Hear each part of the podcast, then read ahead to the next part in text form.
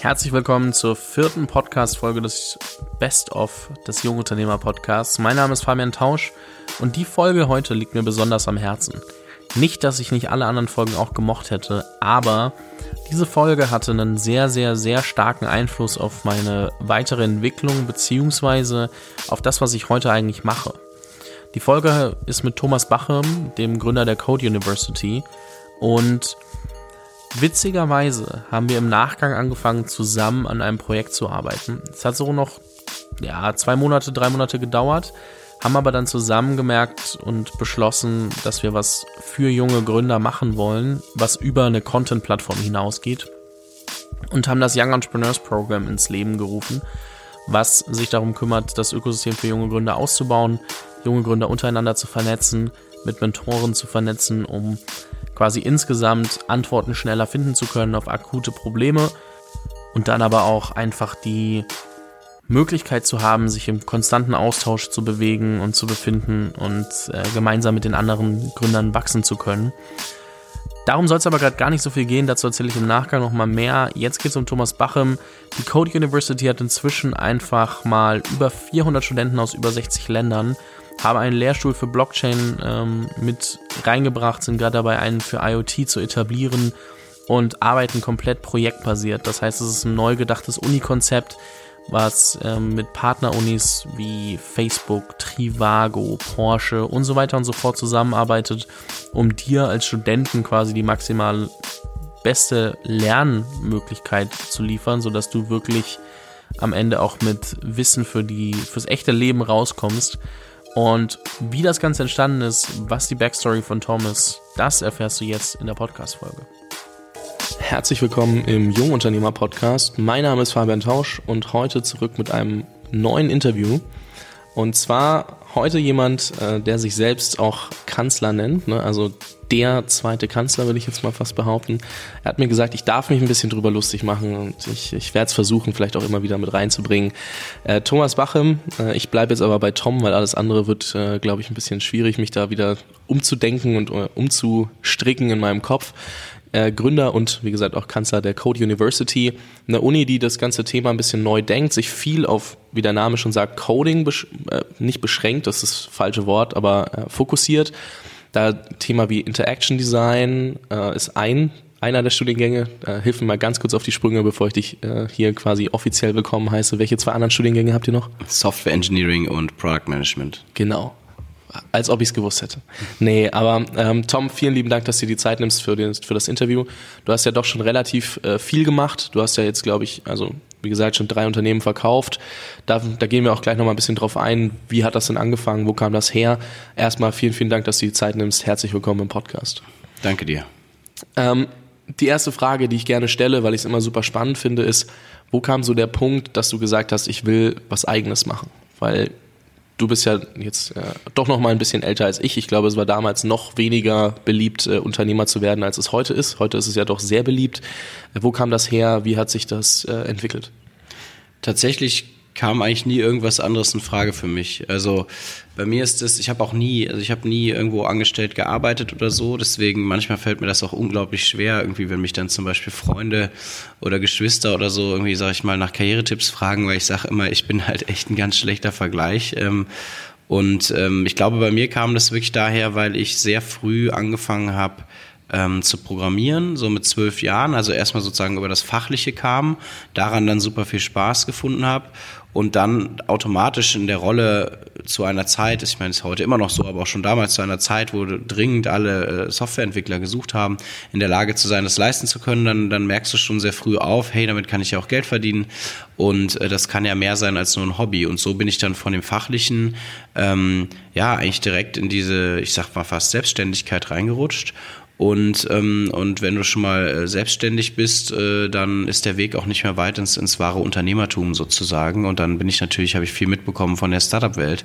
Und ja, so bin ich da irgendwie reingerutscht. Aber andererseits muss ich auch sagen, wenn ich so schaue, was ich auch schon in früher Jugend sonst so gemacht habe, eigentlich war es, glaube ich, immer klar. Also ich habe mich immer schon sehr viel so auch engagiert, ja, auch selbst schon an der Schule als Schülersprecher, solche Sachen. Also irgendwie hatte ich schon immer einfach Spaß daran, Dinge zu organisieren, Dinge zu machen. Titel, Titel der Folge vom Schülersprecher zum Kanzler. genau. Auf jeden Fall. Ähm, das heißt, du hast mit so selbstständigen Free Selbstständigkeit und Freelance-Projekten gestartet. Ähm, was war dann das erste Projekt, wo du wirklich, wirklich drin gesteckt hast, dass du dein eigen genannt hast? Ähm, das war tatsächlich so richtig dann Sevenload. Sevenload war, also haben wir 2005 gegründet. Ich mit meinem damaligen Mitgründer, der zehn Jahre älter war als ich.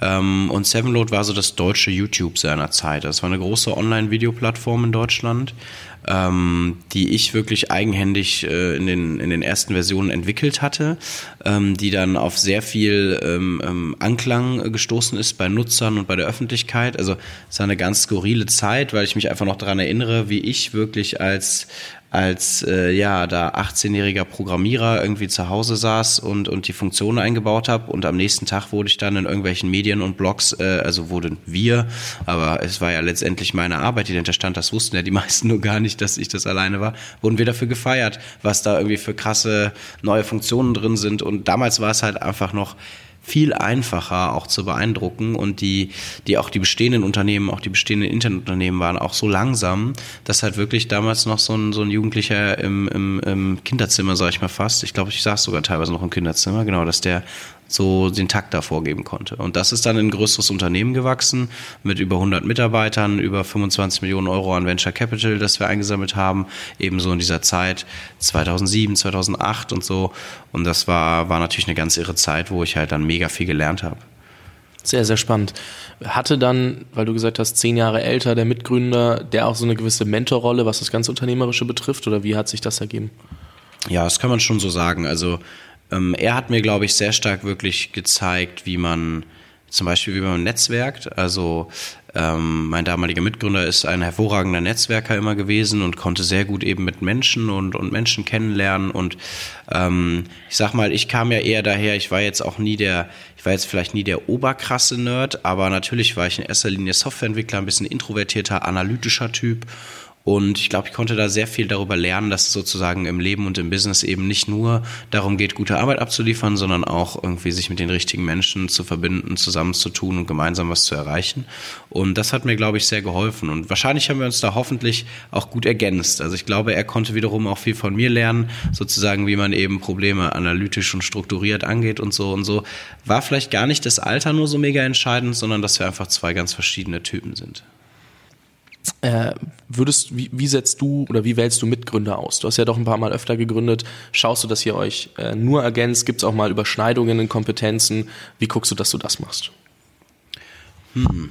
Ja, gute Frage. Also ich meine, manchmal, also in erster Linie wähle ich Mitgründer nicht nur aus fachlichen, fachlichen Sichtpunkten aus, sondern natürlich aus persönlichen auch. Und oft ergibt sich das auch. In welcher Konstellation fühlt man sich wohl? In welcher Konstellation vertraut man sich?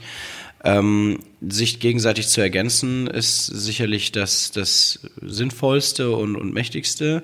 Vor allem, weil ich zum Beispiel jemand bin, der besonders gut daran ist, Dinge zu tun, die er gerne tut, also für die ich irgendwie brenne. So, das ist bei mir dann zum Beispiel Produktentwicklung und mittlerweile auch sowas wie wirklich Netzwerken, aber sehr schlecht daran ist, Dinge zu tun, ähm, auf die er eigentlich nicht so richtig Bock hat. Ja? Sowas wie Buchhaltung oder, oder solche Sachen bei mir. Und ähm, und da suche ich mir dann halt eben Leute, die das gut ergänzen können.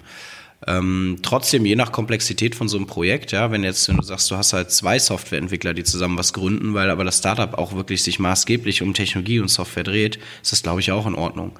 Ähm, also schön ist halt wirklich, dass wenn du so ein, wenn so ein Mitgründer äh, Verhältnis, in so eine Mitgründerbeziehung oder Ehe oder so, sage ich mal, richtig gut hält, dann äh, ja, dann kann dir das, glaube ich, einfach so viel Unterstützung geben, so viel den Rücken auch frei halten. Es ist so wertvoll, eben mindestens eine zweite Person äh, zu haben, mit der man, mit der man auch diese ganze Verantwortung, die ganzen Herausforderungen teilt, dass ich immer Teamgründungen bevorzugt habe.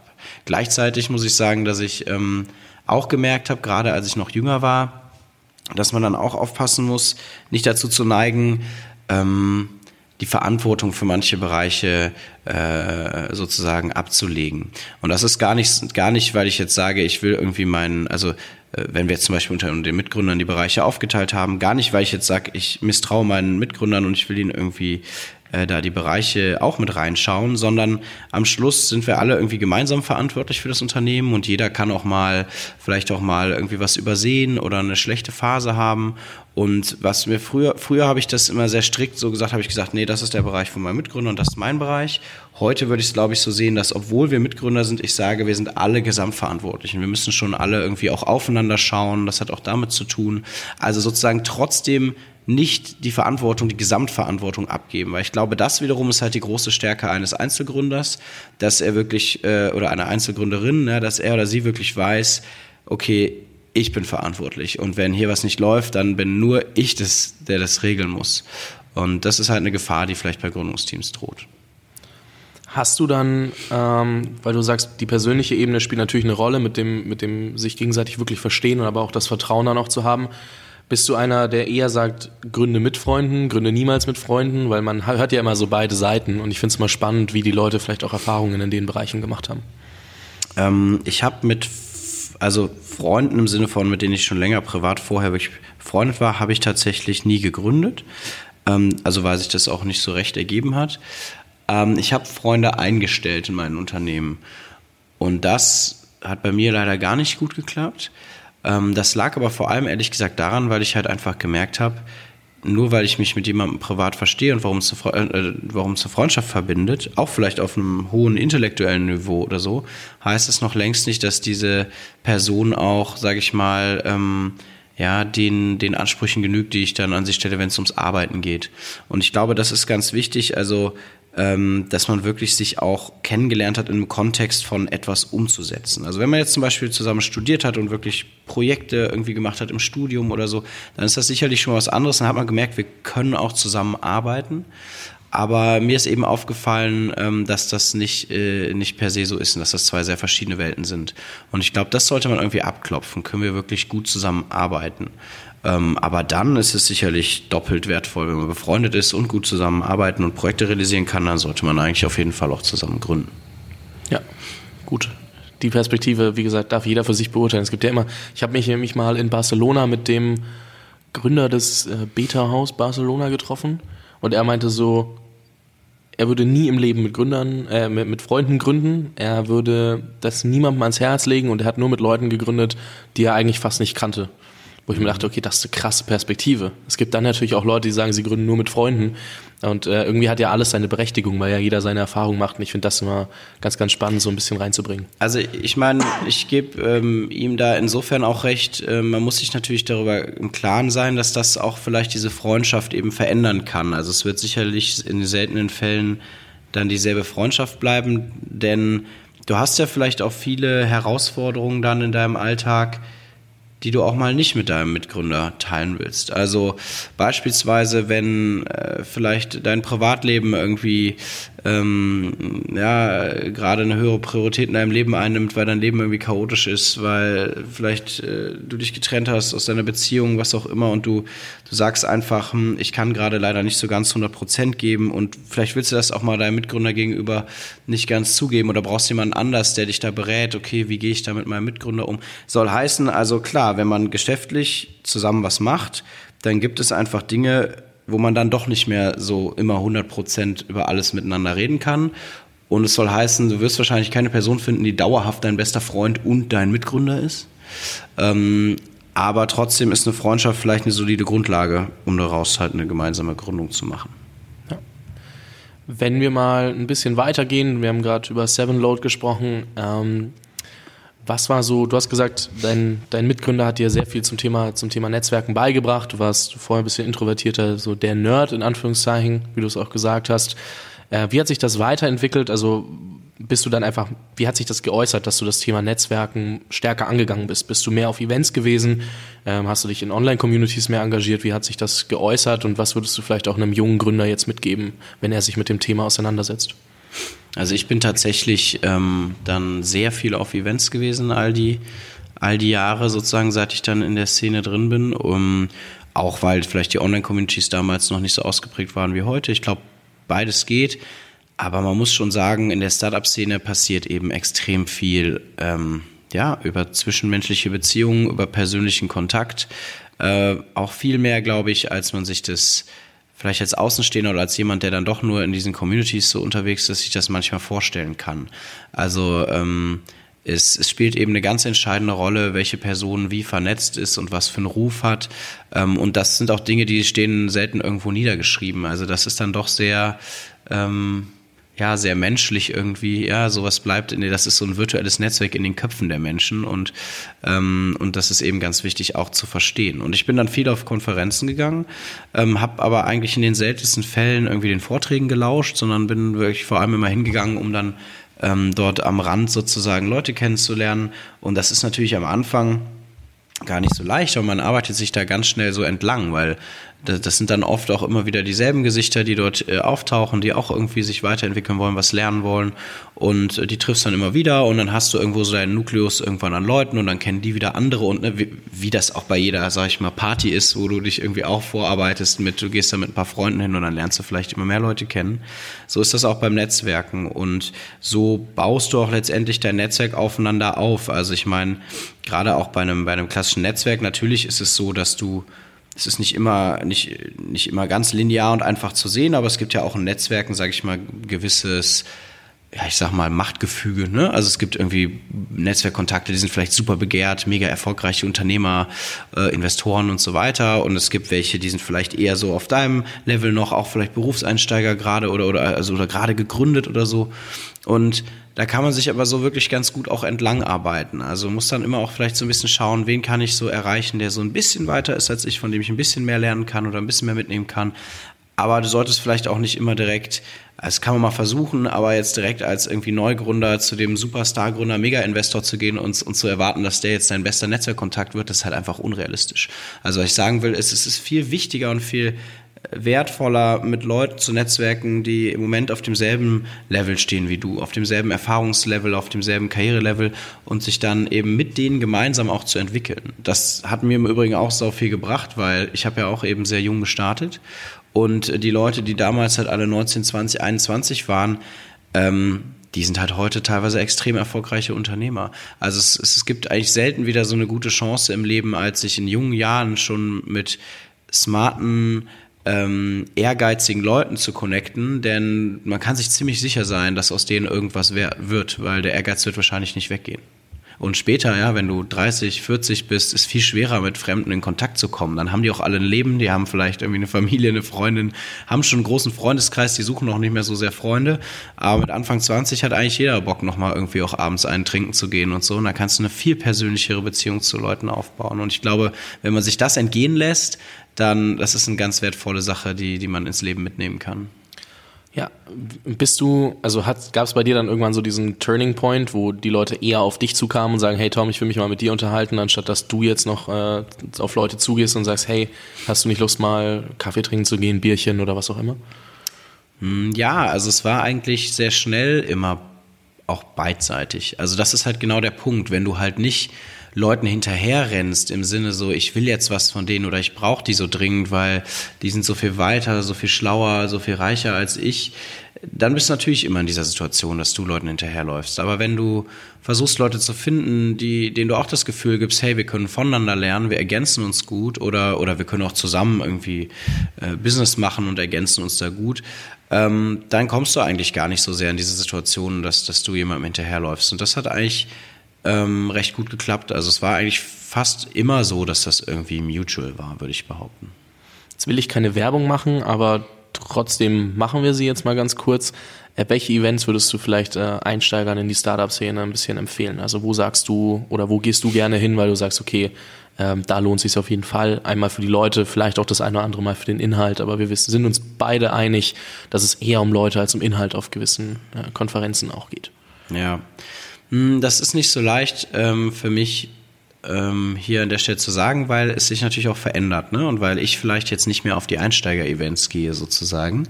Und ähm, ähm, ich habe dann jetzt andere Events, äh, wo ich halt viel hingehe. Ja, also ich gehe viel irgendwie auf so Sachen wie den DLD äh, in München oder ähm, oder hier die NOAA, das ist eine große Investoren- und und und so Executive-Konferenz im Internetbereich.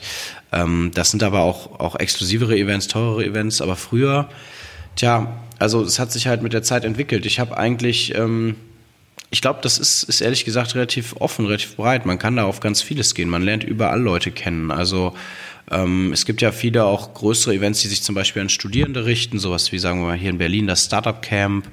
Ähm, oder auch, ähm, ich war jetzt letztens in Köln auf der Startup Con, das ist, glaube ich, auch eine Konferenz, die so sehr sehr in die Breite geht, ähm, wo, wo viele verschiedene Leute sind oder die Bits and Pretzels in München oder also ich glaube, ähm, man kann eigentlich überall Leute kennenlernen und ähm, wichtig ist sicherlich, dass man so ein bisschen schaut, dass es, dass es Veranstaltungen sind, die eher Gründer ansprechen, statt jetzt Mitarbeiter von Startups. Also viele dieser Konferenzen, gerade dieser sehr großen, wie so eine Bits and Pretzels, die, die ist natürlich nur so groß, weil da halt auch ganz viele Mitarbeiter von Startups sind. Und das ist auch sicherlich okay und viele von denen haben auch viele äh, unternehmerische Ideen und Erfahrungen und so. Aber wenn du halt wirklich mit waschechten anderen Gründern, die das schon gemacht haben, netzwerken willst, dann musst du aufpassen, dass du ja, dass du halt auch mit denen in Kontakt kommst. Ähm, das ist, glaube ich, einfach nochmal schon ein sehr großer Unterschied vom Mindset. Ob du jetzt gerade mit irgendwie jemandem vom Online-Marketing von einer großen Internetunternehmen redest oder ob du mit einem Gründer redest oder einer Gründerin. Und deswegen vielleicht immer so ein bisschen schauen, lieber die kleineren Events, wo auch mal irgendwie nur 50 Leute sind, statt immer diese Mega-Events nur anzupeilen. Ich glaube, es ist ganz, äh, ganz gut zu verstehen, dass es nicht immer nur um dieses eine Event geht, so da musst du unbedingt hin, sondern wirklich einfach mal gucken, was ist bei dir vielleicht auch in der Region, was die Zielgruppe anspricht. Weil es gibt ja in jeder Region dann Leute, die vielleicht jetzt auch nicht unbedingt in der Berliner Startup-Szene drin sind, sich dann aber vielleicht später irgendwann dahin entwickeln, wo du jetzt aber einfach auch mal bei dir vor der Haustür gucken kannst und nicht direkt äh, durch ganz Deutschland touren musst dafür. Und ich äh, denke, das ist schon, schon wichtig zu verstehen, weil natürlich gibt's die großen äh, gehypten Events, aber man muss nicht auf allen Hochzeiten tanzen. Man kann erstmal anfangen und sich, sich da umgucken, wo es am einfachsten ist, auch, auch hinzukommen. Weil ich glaube, das wissen wir alle, gerade zu Beginn ist jetzt auch das Budget nicht immer groß, um da jetzt äh, durch ganz Deutschland zu touren das, und vielleicht auch auf die äh, Events wie die NOAA zu gehen, wo ein Ticket jetzt nicht gerade günstig ist. Äh, das darf man dann schon im Hinterkopf behalten. Was auch, ähm, wobei was auch wohl geht, also ich, ich wünsche mir ja immer noch so ein DB Junggründer-Ticket, aber das wird wohl etwas schwieriger durchzukriegen. Aber ähm, was auch sonst ein guter Tipp ist, das merke ich jetzt bei meinen Studierenden, wir kommen ja später noch zu dem Thema, ähm, man kann sehr gut bei vielen dieser Konferenzen äh, sich als Volunteer, sich als Freiwilliger melden, um dort ein bisschen auszuhelfen. Ähm, sei das jetzt irgendwie an der Einlasskontrolle oder der Garderobe oder so. Und was die dann fast immer als Deal machen, ist, dass sie halt sagen, du machst das ein paar Stunden und danach darfst du auch noch so auf die Konferenz. Und das machen einige meiner Studierenden, zum Beispiel bei Konferenzen wie der NOAA, ähm, die halt normalerweise über 1000 Euro kostet für ein Ticket und haben damit ganz gute Erfahrungen gemacht. Ja, das ist äh, Guter Einwand, habe ich gar nicht dran gedacht. Dadurch, dass ich dann über den Podcast irgendwann fast immer auf, als Presse irgendwo hingekommen bin, äh, hatte ich. Oder das, das ist der Glück Trick. In dem Fall. Ähm, ja, das äh, war dann natürlich auch sehr, sehr hilfreich, würde ich mal sagen. Aber ich glaube, nicht für jeden ist ein Podcast oder ein Blog oder was auch immer äh, interessant. Deswegen Volunteer ist natürlich auch eine faire Alternative, wo man auch sagen muss, ganz ehrlich, wenn du an der Garderobe stehst und da kommt halt jemand, den du sowieso kennenlernen wolltest, sprich halt eine halbe Minute mit ihm. Dann hast du, und dann verabrede dich für die Konferenz später nochmal. Funktioniert eigentlich immer ganz gut. Ähm, ich glaube auch, warum äh, das so gut funktioniert, dass ich diesen Podcast mache, ist, weil, und warum wir jetzt hier vielleicht auch sitzen, ist, weil natürlich auch jeder weiß, wie wichtig es ist, irgendwann mal mit Leuten zu sprechen, die, die etwas erfolgreicher sind und die erfolgreichen Leute auch gerne was zurückgeben wollen. Das heißt, wenn du aus Neugier heraus agierst und es nicht so aussieht, als ob du jetzt irgendwie nur deine eigene Agenda im Kopf hast, dann äh, sind die Leute auch gerne bereit, sich mal fünf, zehn, 15 oder auch mehrere Minuten dafür Zeit zu nehmen. Und ähm, das ist halt äh, ein Punkt. Du brauchst halt einmal die Aufmerksamkeit der Leute und wenn du dann äh, weißt, dich halbwegs zu präsentieren und nicht irgendwie dich ganz dumm anstellst, dann kann das schon äh, auch sehr, sehr hilfreich sein. Deswegen ähm, kannst du sogar aus der Volunteerzeit, wo du vielleicht Einlasskontrolle oder sonst was machst, äh, viel einfacher an manche Leute rankommen als andere. Und Unternehmer lieben das auch, wenn Leute so hasseln. Ja, ich meine, das ist ja genau das, was ich als zum Beispiel als Business Angel sehen will. Ich will irgendwie sehen, dass ein Gründer so, die sind für nichts zu schade, die tun alles, um irgendwie den Erfolg ihres Unternehmens nach vorne zu bringen. Natürlich gibt's irgendwo eine kleine, dünne Linie, da wird's dann irgendwie ein bisschen zu nervig oder ein bisschen übertrieben. Aber generell, ich liebe das. Also wenn dann mich so ein Student hinter der Garderobe approacht und sagt, pass auf, ich volontiere hier nur, damit ich auf die Konferenz kann, aber eigentlich wollte ich unbedingt mit dir reden, so ungefähr. Äh, hier und da hast du später nochmal 15 Minuten. Also ich meine, wer kann da Nein sagen? Ich meine, ähm, deswegen, ich glaube, das ist, da darf man, also nicht eingeschüchtert sein im Sinne von, oh Gott, ist das peinlich, jetzt bin ich ja in der Garderobe und so, sondern hey, ich meine, so sind die meisten richtigen Unternehmer irgendwie gestartet, ja. Also fake it uh, before you make it und so weiter. Das Problem ist auch, dass viele im Kopf dann immer haben, so, oh Gott, der wird eh Nein sagen. Aber aus Erfahrung heraus äh, ist es eher andersrum. Die meisten sagen ja, vor allem die, wo du denkst, äh, die sagen eh Nein. Das finde ich zum Beispiel immer sehr, sehr spannend zu beobachten. Ähm, lass uns mal ein Stück weitergehen. Äh, ist jetzt vielleicht für viele nicht ganz so greifbar, aber es ist trotzdem sehr, sehr interessant.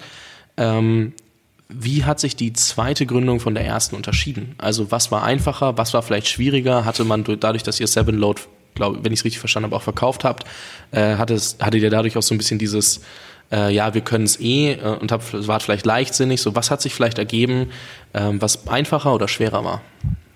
Ja, also ganz klassischen Anführungszeichen das, was man sich vielleicht vorstellen kann. Also wie du sagst, ähm, ja, wir hatten das Unternehmen vorher verkauft und das hat uns natürlich in vielerlei Hinsicht geholfen. Wir hatten selber Kapital, wir haben aber vor allem auch einen guten Ruf in der Szene gehabt und es war also kinderleicht für uns vergleichsweise neues Geld eben für die nächste Gründung zu kriegen. Die nächste Gründung war ein Online-Spieleunternehmen, Online-Browser-Game, FlipLife hieß das.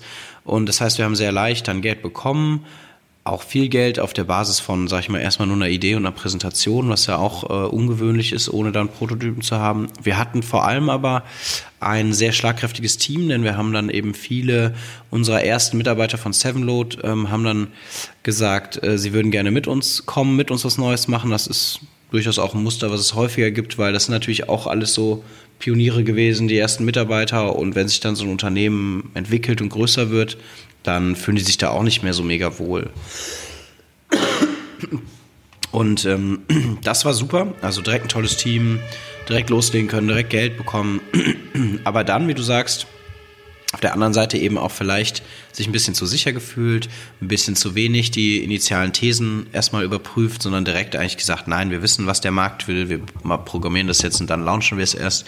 Und, ähm, und auch uns in eine Branche vorgewagt, in dem Fall Spiele, Online-Games, die schon nochmal sehr verschieden war und die wir auch sicherlich irgendwie dahingehend unterschätzt haben. Denn äh, mein zweites Unternehmen lief zwar okay, aber nicht so richtig gut, muss man sagen. Und wir konnten es dann trotzdem verkaufen, aber in Form eines sogenannten Talent Exits, also wo du, wo du ein Unternehmen eher, sage ich mal, wegen dem schlagkräftigen Team weiterverkaufst. Also wir hatten einen befreundeten Spieleportalbetreiber aus Köln, der, ähm, den ich im Übrigen im Studium kennengelernt hatte, also ein alter Kommilitone von mir, der eine sehr erfolgreiche äh, Spielefirma aufgebaut hatte.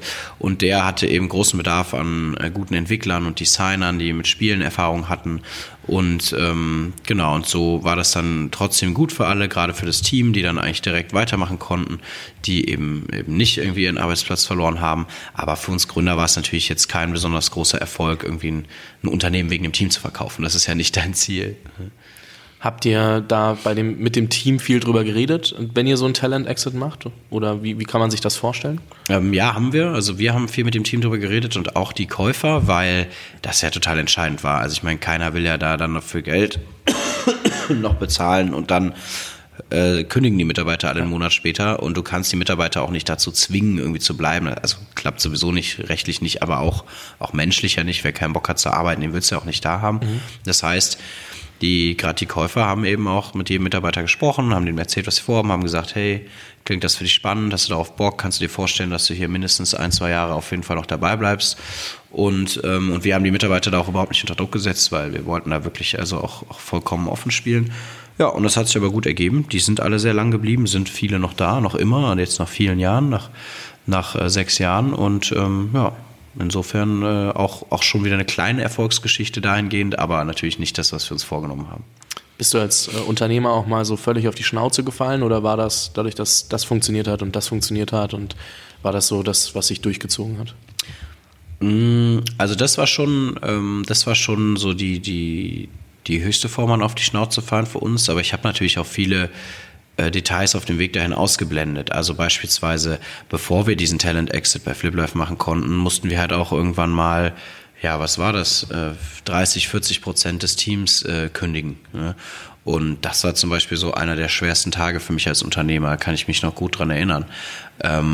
Und, und, und sowas. Also natürlich gab es da schon noch, noch anstrengende Phasen und auch viel, ja, auch immer Unsicherheit und so. Ne? Im Nachhinein klingt das dann immer irgendwie rund, wenn man es gut hinbekommen hat. So, ach ja, Talent Exit easy. Aber dass dann da noch ein Talent Exit gelingt, war ja auch alles andere als klar ganz lange. Und du machst dir da schon sehr viel Sorgen auch als Gründer. Insofern, das war sicherlich mit die schwierigste Phase. Mhm. Ansonsten hat es eigentlich echt immer ganz gut, ähm, ganz gut funktioniert. Ich glaube, ähm, es ist auch valide, wenn man mal richtig auf die Schnauze fällt, aber man muss sich natürlich schon überlegen, wie konnte es auch so weit kommen, dass ich richtig auf die Schnauze gefallen bin. Also ich glaube, wenn du, wenn du eigentlich ein guter Unternehmer bist, dann kannst du sowas früh genug antizipieren, sodass du immer noch irgendwie die Kurve kriegst. Wie jetzt in sowas, okay, die Firma läuft nicht gut, komm, wir kriegen noch einen Talent-Exit hin. So. Ja, das kann auch mal schief gehen, aber, aber was, was vielleicht nicht unbedingt so super erstrebenswert ist, ist, wenn du sagst, irgendwie, ich laufe mit Scheuklappen rum, wir geben einfach Vollgas und fahren auf die Wand zu und dann scheppert so richtig, weil dir erst in letzter Sekunde klar wird, das funktioniert überhaupt nicht. Ich glaube, das sollte man, also wenn man, wenn das öfters passiert, glaube ich, dann zeigt man schon, dass man da vielleicht nicht so lernfähig ist als Unternehmer. Insofern habe ich immer versucht, sowas zu antizipieren und mich anzupassen. Du hast vorhin gesagt, ähm, dass derjenige, der das, der die Firma dann gekauft hat, ein befreundeter ähm, Spieleunternehmer oder Spieleportal aus äh, Köln war, den du im Studium kennengelernt hast. Das heißt, hat sich dieser, diese Talent Acquisition äh, auch nur darüber ergeben, dass du quasi die richtigen Leute schon kanntest und dann mit denen gesprochen hast? Oder wie, wie war das? Ja, also ich glaube, das war schon auch sehr entscheidend, denn gerade in so einer Situation ist Vertrauen sehr wichtig. Also, also ja, das ist ja auch etwas, was sich oft erst relativ kurzfristig ergibt. Du fängst jetzt selten irgendwie an, wenn du noch Geld für keine Ahnung, sechs Monate oder mehr hast, irgendwie zu gucken, ach, wer will denn vielleicht einen Talent-Exit mit uns machen, sondern meistens ist das eher so, dass du wirklich merkst, Mist, es will einfach nicht mehr. Wir haben nur noch zwei, drei Monate, danach brauchen wir eigentlich wieder Geld, die Investoren haben nicht mehr so richtig Bock. Was machen wir jetzt? Und das ist etwas, was in im Business-Kontext ein recht kurzer Zeitraum ist, gerade wenn du halt mit ganz Fremden irgendwie einen Deal machen willst und gerade wenn dann es eben auch noch um sowas geht wie Talents, was viel schwerer messbar ist und so. Und so hat das sicherlich sehr geholfen, dass das ein, ein Freund von mir war oder, oder zumindest ein sehr guter Bekannter, ähm, mit dem ich schon immer auch, auch regelmäßig Mittagessen gegangen bin, der so ein bisschen wusste, wie es bei uns läuft, der auch in der Spielebranche war, deswegen haben wir immer mich mit ihm ausgetauscht, zu dem ich dann ganz ehrlich einfach gehen konnte und sagen konnte, pass auf, es geht irgendwie alles nicht ganz so auf, wie wir uns geda das gedacht haben, aber aus unseren Gesprächen habe ich mitgenommen, du suchst doch eigentlich immer dringend gute Entwickler und Designer. Und wie du weißt, haben wir halt ein super geiles Team und ja, so kannst du dann halt viel unkomplizierter da reinstarten. Stell dir mal vor, ich hätte jetzt Cold Calls oder E-Mails verschicken müssen an irgendwelche Spieleunternehmer. Hallo, wir sind ein Spieleunternehmen, aber bei uns läuft es überhaupt nicht. Habt ihr uns Bock, trotzdem noch Geld zu zahlen? So, das klingt ja völlig irre. So, und das war sicherlich wieder sehr wichtig, da sozusagen genetzwerkt zu haben, ja. Ich glaube, es ist auch ganz gut zu verstehen, dass man nicht immer weiß. Also, du lernst ja so viele Leute auf deinem Weg kennen und ähm, weißt gar nicht, wann du mit welchen Leuten irgendwann nochmal was machen wirst oder vielleicht auch nicht. Aber viele gehen auch immer so rein und sagen, ja, der kann mir jetzt nicht helfen und gehen wieder mit ihrer eigenen Agenda in dieses ganze Thema Netzwerken rein und äh, versauen sich dadurch so ein bisschen, dass sie so Vorurteile auch haben, so der kann mir jetzt nicht helfen und was auch immer. Ich glaube, da sieht man dann wieder, dass irgendwann immer was sich ergeben kann und man einfach nie weiß, wie sich die Person auch weiterentwickelt, weil nur weil er heute in der Spielebranche ist, heißt ja nicht, dass er morgen nicht woanders ist. Mega wichtig, absolut. Also das, die Erfahrung habe ich natürlich so oft gemacht in jeglicher Hinsicht. Also erstens, dass Erstens, dass vielleicht auch ich selber, dass ich Leute unterschätzt habe. Ja, klar, manchmal, wenn du irgendwie, wenn du im Stress bist und, und dringend eigene Themen durchbringen musst, dann, dass du vielleicht mal jemanden nicht so super behandelt hast oder nicht die Aufmerksamkeit gegeben hat, die vielleicht die Person in dem Moment verdient hat. Oh, ja, und dann merkst du halt leider zwei Jahre später, oh shit, äh, er oder sie ist jetzt super einflussreich hier und das und äh, dann denkst du dir so, Kacke, habe ich irgendwie damals überhaupt nicht wahrgenommen. Oder auch andersrum, mir ist das natürlich oft passiert, weil ich hatte eben den älteren Mitgründer damals bei Sevenload, mit dem ich im Übrigen auch FlipLife gegründet habe. Ich war immer der deutlich jüngere und er war ja eben der, der, der noch viel profiliertere Netzwerker sozusagen. Und es gab so viele Situationen, wo Leute mich, glaube ich, irgendwie nicht ernst genommen haben und immer gedacht haben, das ist so dieser, dieser, dieser kleine, kleine Bruder von dem. Und sich da, glaube ich, ziemlich verschätzt haben. Und, und, und ich habe ich hab maßgeblich viele Entscheidungen äh, äh getroffen und, und mitgetroffen. Und wenn mir Leute dann mich schlecht behandelt haben, dann habe ich. Also das heißt, auch immer dran denken, nicht immer nur an die Person, die vorne steht, zu denken, sondern es gibt ja bei ganz vielen Gründungsteams gibt es ja die, die Frontsau sozusagen und die, die stilleren Leute dahinter und die sind auch super wichtig. Und manchmal ist auch eine große Chance, mit denen mal zu netzwerken, weil die freuen sich manchmal auch sehr darüber, weil die sagen, normalerweise bin ich immer derjenige, mit dem irgendwie keiner redet, so ungefähr ungefähr. Und die sind aber oft ein genauso wichtiger äh, Bestandteil. Und wie du sagst, Karrieren verändern sich. Ne? Das war das, was ich meinte mit ähm, Leute schon früh in ihrem Leben, wenn du merkst, die haben Potenzial, diesen Ehrgeiz, sich abzuholen, weil die werden sicherlich noch viele Stationen durchlaufen. Lass uns mal ein bisschen springen. Ich überspringe jetzt mal äh, die Firma, die ihr an Xing verkauft habt ähm, weil äh, ich glaube, Code wird, ist jetzt gerade das, das relevantere Thema, finde ich nämlich auch super spannend. Ich habe vorhin schon gesagt, ihr habt Uni ein bisschen neu gedacht, äh, du hast dich Kanzler getauft und, und äh, rennst da ein bisschen damit mit dem Titel durch die Gegend. Aber was macht denn Code erstmal so besonders? Also warum funktioniert das, was ihr macht überhaupt? Ähm, tja, wo, wo fange ich da eigentlich an? Also ich habe ja, vielleicht fange ich nur mal kurz an, wie es dazu kam. Ich habe ja erzählt, dass ich so früh so früh mit dem Programmieren angefangen habe. Und ähm, was ich noch so ein bisschen verschwiegen habe, ist, dass in meiner Gründerkarriere auch ein Studium stand. Also von meinem 19. Lebensjahr bis zum, ähm, ja, bis zum 22. Lebensjahr habe ich, habe ich studiert, auch nebenbei, neben Sevenload damals. Äh, war auch eine irre Zeit, da regelmäßig in die Uni zu rennen und äh, nebenbei so ein 100-Mann-Unternehmen zu haben. Und ich habe aber ähm, an einer Business School studiert. Ähm, denn an einer kleinen Business School damals aus Köln, weil ich selber mich eben mit Informatik überhaupt nicht anfreunden konnte, weil eigentlich hätte das ja nahegelegen für mich so als frühen Techie irgendwas Technisches zu machen, aber Informatik war halt doch sehr extrem Mathe- und Theorielastig und ähm, ich habe ja schon zu der Zeit echt viel gecodet, viel designt und, und konnte da nicht so richtig die Connection herstellen. Habe irgendwie das Gefühl gehabt, da kann ich nicht so viel lernen. Hab dann stattdessen, äh, bin dann stattdessen an eine Business School gegangen, sicherlich auch aus dieser Sorge heraus, also da da fing ich ja gerade erst an, das war ja auch noch gerade erst als Sevenload äh, so anfing, da, aus dieser Sorge heraus, dass ich gesagt habe, hey, ich muss aufpassen, dass ich nicht so ein totaler Nerd werde, sondern ich glaube, ich muss irgendwie die Welten verbinden, Business und Tech und so. Deswegen bin ich an eine Business School gegangen, habe da nichts gelernt, nicht viel, weil BWL natürlich ein sehr generalistisches Studium am Ende ist, muss man einfach sagen. Aber ich habe gelernt, wie so eine private Hochschule funktioniert und das hat mich schon fasziniert und mir auch Spaß gemacht, dieses sehr persönliche, sehr sehr viel praxisnähere und wir haben ja eben schon gehört, ich habe ja auch aus dieser Zeit dann schon Kontakte geknüpft. Und ich habe mich seit jeher gefragt, warum gibt es eigentlich so viele Business Schools in Deutschland, vergleichsweise, also private Hochschulen für so Betriebswirtschaftslehre, aber eigentlich keine Tech Schools. Also wo sind so die richtig coolen ähm, kleinen Hochschulen, die sich eben auf das Thema Technologie spezialisieren. Das ist 13 Jahre her, dass ich mich das gefragt habe und es ist immer so geblieben. Deswegen habe ich all die Jahre immer diesen, diese Vision, diesen Traum gehabt, irgendwie, irgendwann will ich eigentlich mal eine Uni machen. Ich glaube, das hat mich auch durch vieles immer getragen, weil die anderen Firmen waren auch cool, aber das war wirklich immer so ein bisschen so die, die Obervision. Und ähm, ich habe auch sehr früh das schon Leuten erzählt auch eben auf diesen Konferenzen, ich habe immer anderen Unternehmern erzählt, irgendwann will ich eine Hochschule gründen. Also es gibt wirklich heute Leute, die kommen zu mir und sagen, du hast mir das schon vor zwölf Jahren gesagt. So, äh, und, und finden das dann auch sehr beeindruckend, dass das so lange geblieben ist.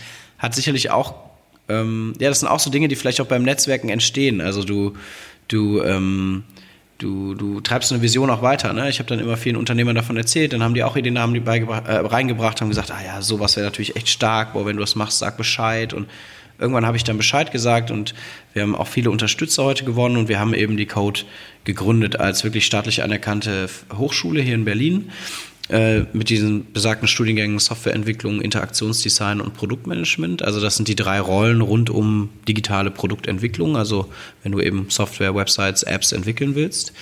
Und wir ähm, sind, fußen eigentlich auf meinem, ja, schon auf meiner sozusagen Lebensgeschichte und Lernerfahrung, die ja immer sehr autodidaktisch war. Also das heißt, ich habe eben mir immer Dinge durch Learning by Doing beigebracht und bin das, das hat auch am besten bei mir funktioniert. Also als Lerntyp war ich immer derjenige, und ich glaube, das trifft auf fast alle Unternehmer zu, ich habe irgendwie am schnellsten gelernt, wenn ich was tun konnte.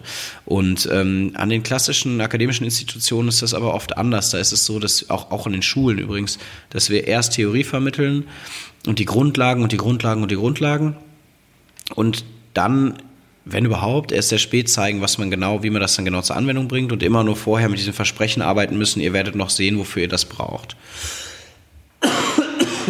Und das stellen wir eben auf den Kopf. Ähm, wir ähm, vermitteln Theorie immer nur im Kontext von Praxisprojekten und unsere Studierenden lernen und arbeiten zusammen, auch immer über Studiengänge hinweg, Designer, Entwickler und Produktmanager, ähm, an Projekten und lernen durch diese Projekte. Und die Projekte wiederum, die erarbeiten wir dann entweder mit, mit Partnerunternehmen wie einem Facebook, einem Trivago, einem Zalando oder Xing oder sowas, ähm, oder auch wirklich mit Studierenden. Also viele Studierende reichen auch Projekte bei uns ein oder mit kleineren Startups. Und so, ja, so arbeitest du eigentlich immer am Puls der Zeit an einem Projekt mit Kommilitonen zusammen, kannst dich da auch gut austoben, viel lernen. Und die, die, die, wenn es dann mal Workshops gibt oder, oder eben Wissensvermittlung, dann findet die immer passend zu diesem Projekt statt. Und das macht uns als Hochschule aus. Ja, super spannend. Wir hatten, wir hatten im Vorfeld schon drüber gesprochen, dass äh, auf der einen Seite die Art, wie ihr äh, die Uni gestaltet, äh, dafür verantwortlich ist, auf der anderen Seite aber auch, wer in der Uni quasi mit dir studiert. Also das hast du ja jetzt auch wieder gesagt, bei dir, äh, als du an der privaten Hochschule warst, dass sich da das Netzwerk äh, sehr raus, sehr stark daraus ergeben hat. Du hast aber auch vorhin erwähnt, ähm, als wir im Vorgespräch gesprochen haben, dass viele der Studenten zu dir kommen und sagen, das ist krass, wer hier noch so alles dabei ist, ähm, dass es sehr, sehr geil ist, mit welchen Leuten sie sich umgeben können während der Studienzeit und dass das natürlich auch nochmal sehr stark für euch als Universität spricht, da ihr ja auch jetzt nicht das einfachste Auswahlverfahren habt. Ja, ähm, also absolut. Das ist in der Tat meine feste Überzeugung, dass das Wichtigste am Studium sind die anderen Studierenden. Also ähm, viel wichtiger als jeglicher Professor in deiner Uni werden die Leute sein, die Freundschaften sein, die Netzwerke sein, die du in deinem Studium schließt. Ich habe in meinem Leben eben, das habe ich ja anfangs schon öfters beschrieben, ich habe immer am meisten gelernt von, von Leuten, die so ja, auf meinem Niveau oder leicht drüber waren oder so, aber, aber jetzt nicht von Leuten, die irgendwie, ja, von einem Professor, der vielleicht aus einer ganz anderen Generation stammt und so.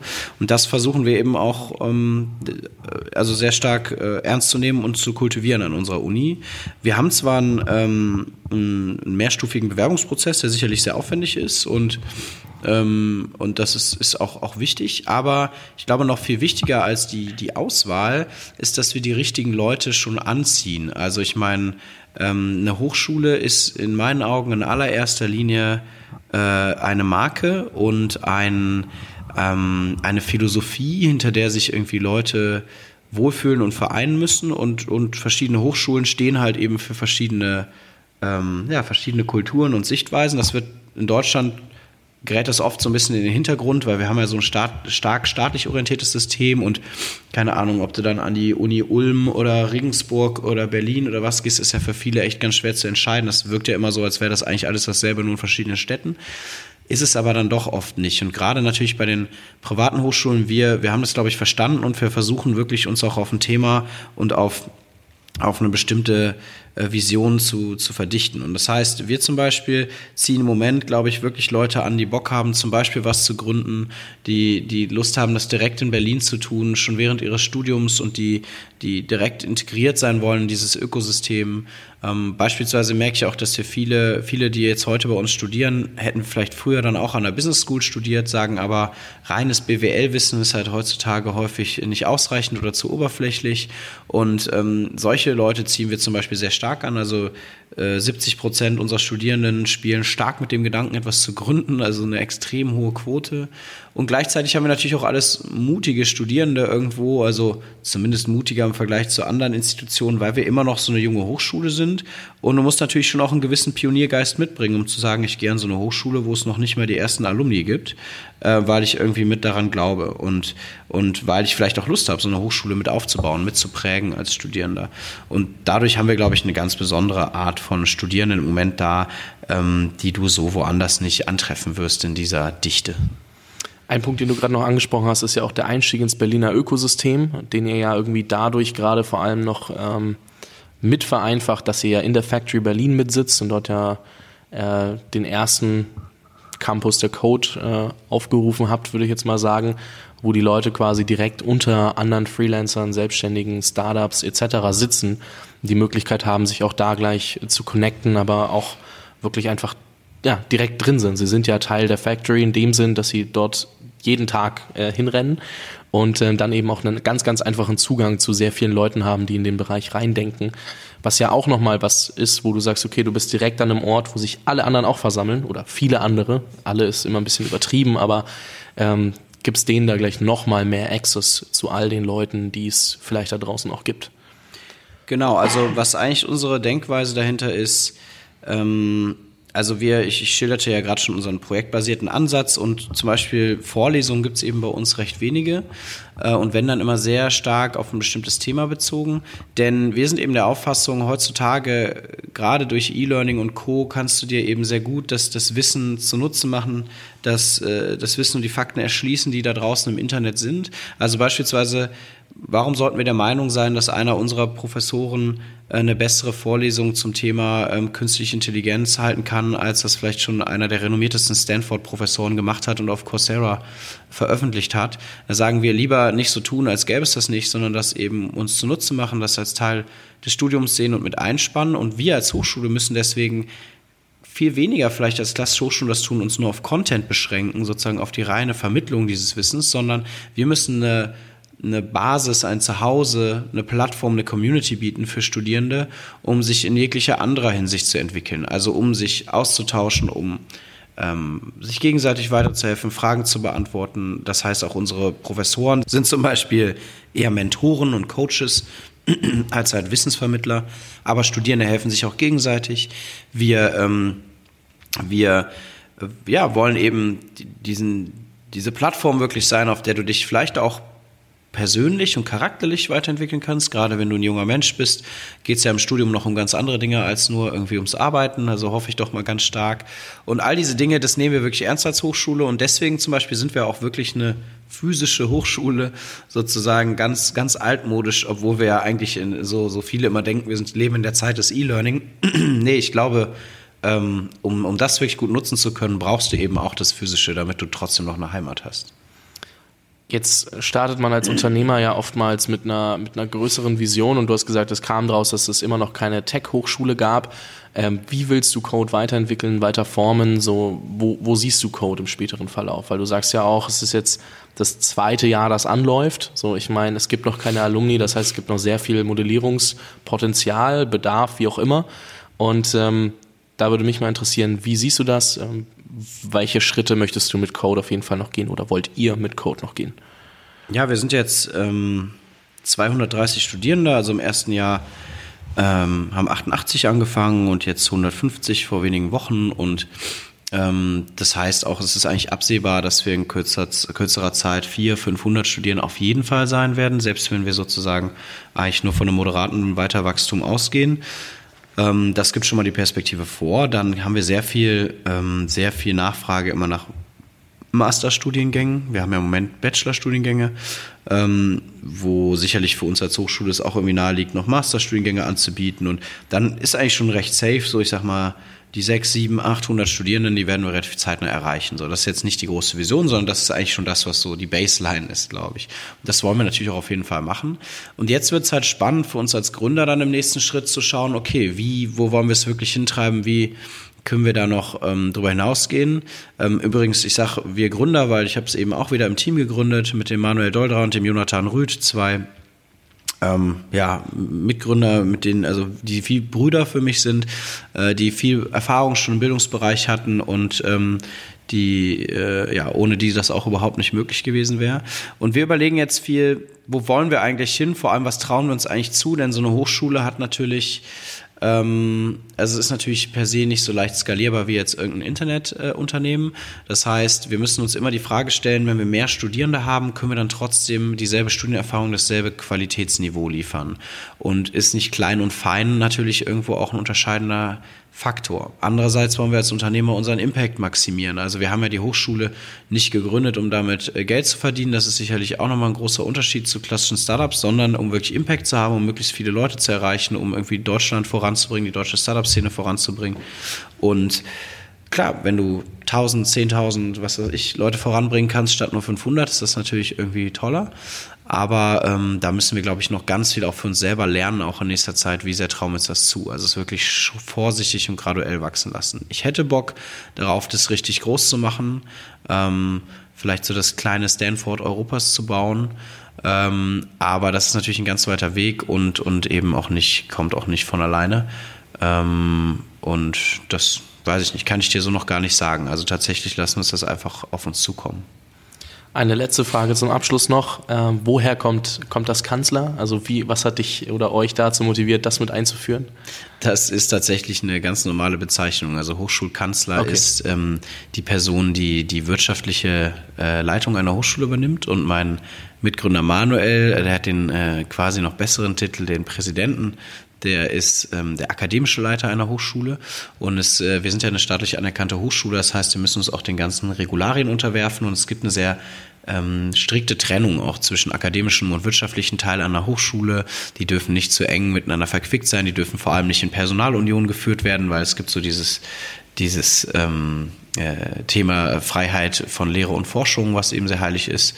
Und ähm, so, und das, das mal verdichtet, das führt dazu, dass sozusagen der eine Mitgründer Präsident ist und der andere Mitgründer Kanzler. Und das klingt immer ein bisschen witzig, aber eigentlich gibt's an jeder Hochschule einen Kanzler. Okay. Ja, nur ich bin, ich bin Deutschlands Jüngster.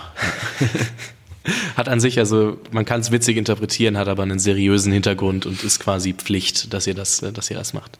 Genau. Sehr, sehr spannend. Vielen Dank, Tom. Ähm, ich werde natürlich die Code University auch nochmal in den Show Notes verlinken, dass jeder sich das nochmal in Ruhe anschauen kann. Was würdest du vielleicht noch, hast du noch irgendwas, was du am Ende noch mitgeben möchtest für, für jeden, der da jetzt zugehört hat, wo du sagst, okay, das musst du jetzt nochmal loswerden? Mm, ach, es gibt immer viele, viele Tipps, glaube ich, die ich äh, meinem jüngeren Ich oder, oder anderen jungen Unternehmern irgendwie mitgeben würde. Vielleicht noch eine Sache, äh, die, glaube ich, immer häufiger thematisiert wird, vor der aber immer wieder viele Angst haben. Wenn ihr wirklich Ideen habt, geht raus und redet mit Menschen darüber. Das ist halt so entscheidend und es hat mich immer so entscheidend vorangebracht. Ich habe ja eben erzählt, ich habe die Idee der Code University habe ich zwölf Jahre lang öffentlich mehr oder minder auf Konferenzen verteilt, ja, und trotzdem hat es mir keiner geklaut. Ganz im Gegenteil, sondern es hat mir dabei geholfen, die Idee weiterzuentwickeln. Und ähm, das, das ist schon in den meisten Fällen, in den allermeisten Fällen hilft es eher, während halt viele jungen Gründer manchmal die Sorge haben, glaube ich, so, ah, jemand glaubt mir meine Idee, hier, du musst erst eine Vertraulichkeitserklärung unterschreiben und ähm, ich glaube, da bremsen sich viele selbst mit, weil als Jungunternehmer ist das Entscheidendste, sich und seine Idee schnell weiterzuentwickeln und das kann eben nur passieren, wenn man Ideen auch teilt. Ja, mit dem Schlusswort entlasse ich euch alle in die nächste Podcast-Folge, die ihr euch vielleicht von irgendwem anhört.